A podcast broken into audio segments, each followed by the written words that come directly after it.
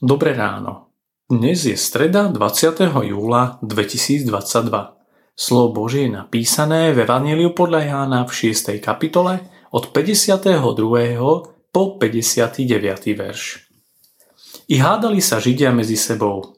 Ako nám tento môže dať jesť svoje telo?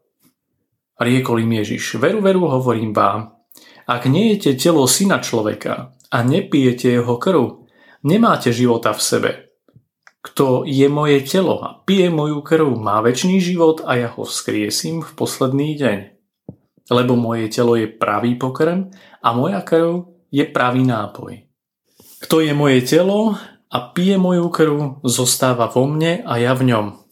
Ako mňa poslal živý otec a ja žijem skrze otca, aj ten, kto mňa je, bude žiť skrze mňa. To je ten chlieb, ktorý zostúpil z neba. Ak jedli otcovia a umreli. Kto je tento chlieb, bude žiť na veky. Toto povedal, keď vyučoval v synagóge v Kafarnaume. Chlieb z neba. Manna či Ježiš? Ako nám tento môže dať jesť svoje telo? Pýtame sa so Židmi aj s učeníkmi. Áno, na ceste životom potrebujeme pokrm a nápoj. Nie, aby sme sa prejedali, ani preto nie, aby sme plýtvali Božími darmi.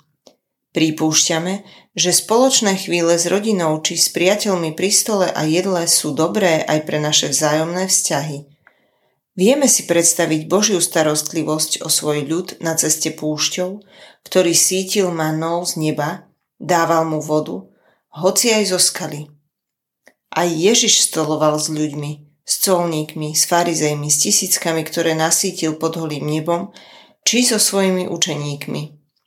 To všetko sa dialo, tak povediac, na pozemskej ceste človeka. Na ceste poznamenanej hriechom a končiacej sa smrťou. No práve na nej počujeme Ježišovo Ja som chlieb života.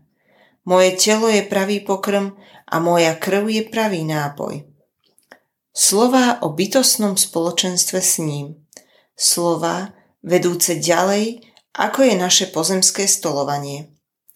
On prišiel od svojho otca z neba, aby sa nám stal cestou zo smrti do života. Ako by nám hovoril, idem s vami po vašej ceste hriechu a smrti, ale svojím slovom, konaním, utrpením, smrťou na kríži a vzkriesením Touto odpúšťajúcou a obetujúcou sa láskou vám otváram cestu do väčšného spoločenstva s mojím Otcom.